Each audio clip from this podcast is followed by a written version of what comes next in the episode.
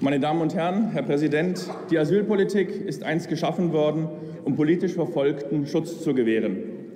Wie es heutzutage in den Asylbewerberheimen zugeht, das hat nichts mit einem freiheitlichen, einem gleichberechtigten oder gar einem toleranten Land zu tun. In den Asylbewerberheimen sind Antisemitismus, Rassismus, Christenverfolgung und die Unterdrückung von Frauen und Minderheiten an der Tagesordnung. Sie haben dafür gesorgt, dass wirklich Verfolgte hierzulande wieder den Verfolgern aus ihren Heimatländern ausgesetzt sind. Sie haben das Asylrecht pervertiert, zu einem System der Masseneinwanderung umfunktioniert und damit den Asylbewerbernheimen Hotspots der Kriminalität gemacht.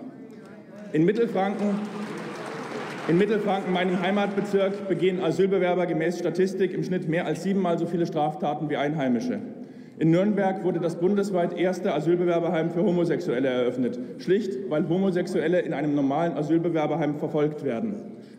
Sind Sie eigentlich stolz darauf, eine Politik pervertiert zu haben, die einst zum Schutz von wirklich verfolgten Menschen geschaffen wurde? Wir sprechen heute über subsidiär Schutzberechtigte, also über jene, die weder persönlich verfolgt sind noch Flüchtlinge sind, sondern die nur temporär nicht in ihr Heimatland zurückgeschickt werden können. Diese Menschen müssen mittelfristig heimkehren. Ein Familiennachzug macht da überhaupt keinen Sinn.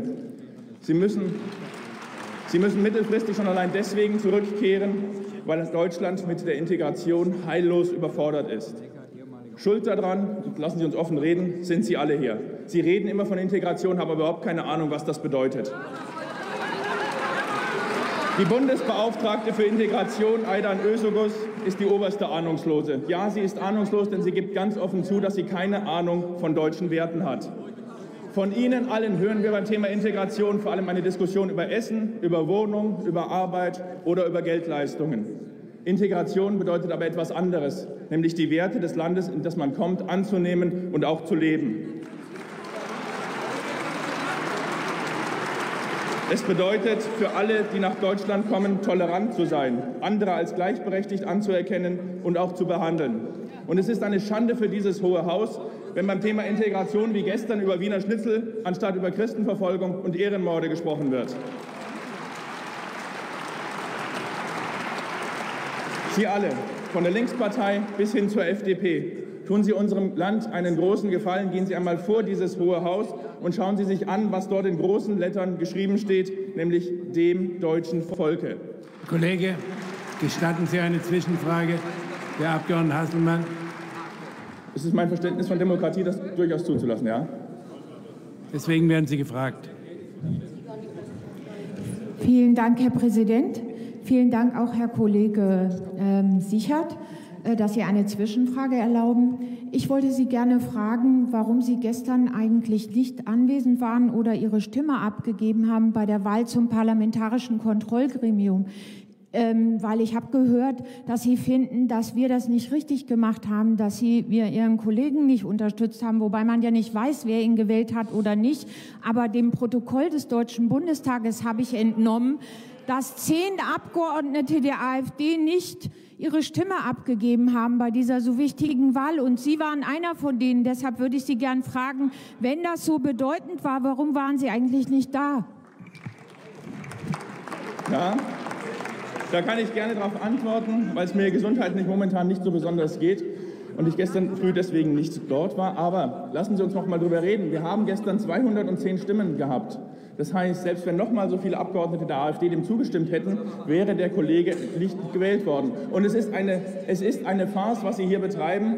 Äh, bleiben Sie doch bitte stehen. Es ist eine Farce, was Sie hier betreiben, dass Sie, dass Sie tatsächlich hier ähm, verhindern wollen, dass äh, der äh, Kollege Glaser als Vizepräsident gewählt wird. Es ist eine Farce, was Sie hier betreiben mit, der parlamentarischen Kontroll, mit dem parlamentarischen Kontrollgremium und so weiter. Und auch die Diskussion über eine Sitzordnung hier, das ist das, der, einer der Gründe, warum die AfD in diesem Hohen Hause sitzt, ist, weil die Leute es leid sind, diese politischen Machtspielchen hier, sondern es geht um unser Land und die Politik für unser Land.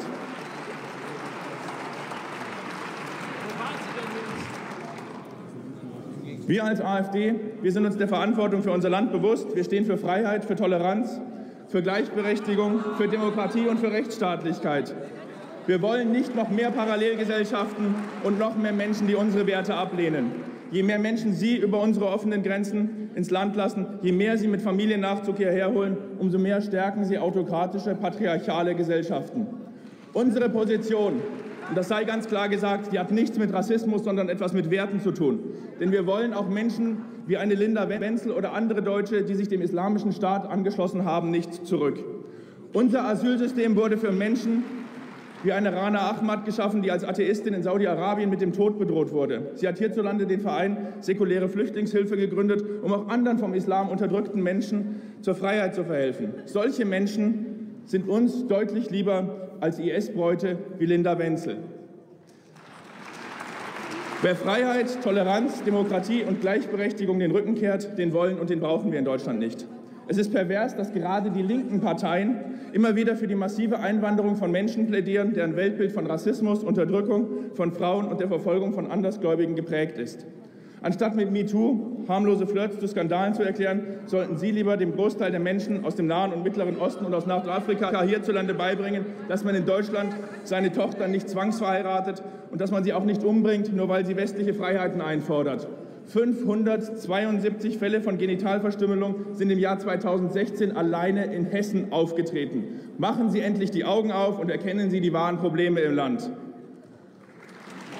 Und zu den Abgeordneten der Union, können Sie eigentlich noch in den Spiegel schauen, wenn Sie sich hier hinstellen und so tun, als wären Sie für eine Begrenzung der Zuwanderung? Sie wissen so gut wie wir, dass es dafür ein wirksames Mittel gibt, nämlich flächendeckende Grenzkontrollen. Sie jedoch, Sie halten die Grenzen offen für jeden, der nach Deutschland will. Wir von der AfD, wir stehen für Rechtsstaatlichkeit und wollen ein Asylrecht, das wirklich Verfolgte schützt. Wir sind gegen die weitere Masseneinwanderung von Menschen in unsere Sozialsysteme, denn für uns muss ein Sozialstaat sicherstellen, dass genug für die Bedürftigen im eigenen Land da ist.